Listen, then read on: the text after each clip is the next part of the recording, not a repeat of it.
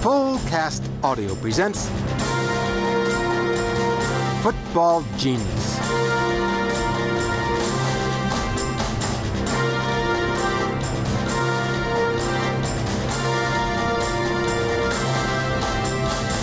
By Tim Green. It is time for us all to stand and cheer for the doer, the achiever, the one who recognizes the challenges and does something about it. Vince Lombardi.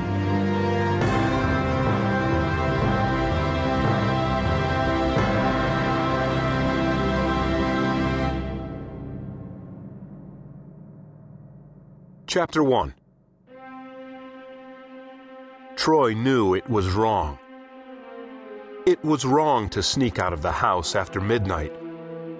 It was wrong to take something that wasn't yours. And even though he wasn't that kind of kid, that night, he was doing both. Usually, on a night like that night, the cricket's end of summer song and the moths bumping against the window screen would put him to sleep. Usually, he didn't hear his mom turn off the TV in the living room, and usually, if he was up that late, the water groaning through the pipes while his mom ran her bath would finish him off. But that night, worry kept him awake. Because he really wasn't the kind of kid to sneak out, and especially to take something that wasn't his. But if he did have to quietly slide open the screen, straddle the window, and drop to the ground with a thud, this was a good night to do it. Stars swirled around the big yellow moon, casting shadows perfect for hiding. Shorts and a t-shirt were all he needed to stay warm. He didn't plan on having to run, but he laced his sneakers tight in case he did.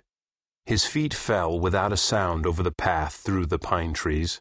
He could smell the trees' sticky sap, still warm from the hot September day.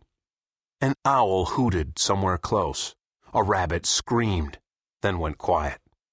The cricket stopped, and only the buzz of mosquitoes filled the air. Troy looked back at his house. It was nestled into the pines with no side or backyard. In front, there was nothing more than a gritty patch of red clay. A tire hung from a limb at the edge of the patch, a target for footballs. The house was more like a cabin, a single story box with a roof covered by fallen pine needles. Still, the weak orange glow from the nightlight in the bathroom window was like a friend, calling him back, away from the owl and the mosquitoes. But Troy had other friends, and he dodged through the pine trees into the darkness, finding his way to the railroad tracks almost without looking. He stood on the steel rail, balancing his sneakers and looking down the long line toward the Pine Grove apartment complex where his friends lived. He tried to whistle, but it came out wrong. He tried again and again before giving up. Tate? He called, first soft, then louder. Tate! A whistle came back at him from the woods, high and clear, the way you'd call a dog. In the light of the moon, he watched two figures climb up the stony railway bed and start walking his way on the tracks. One of the figures was as thin as the rail she balanced on. Tate McGreer, a pretty girl with dark eyes, olive skin, and silky brown hair tied into a ponytail. The other was big and burly, a 12 year old in the body of a high school kid.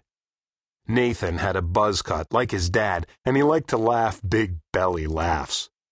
He wasn't laughing now. His eyes were wide and shifting nervously, and he was puffing. Tate was the only one who stayed calm when they heard the low, sad sound of the coming train. The Midnight Express. Tate said, peering down the tracks. It wakes me up almost every night, Atlanta to Chicago, like clockwork. They all scrambled back down the bank into the rocky ditch, and Tate chewed her gum and nudged them both and asked, You got a penny? A penny? Troy said. Nathan dug into his pocket and came up with a nickel. That'll work. She said, taking it from him and scrambling back up the side of the railroad bed.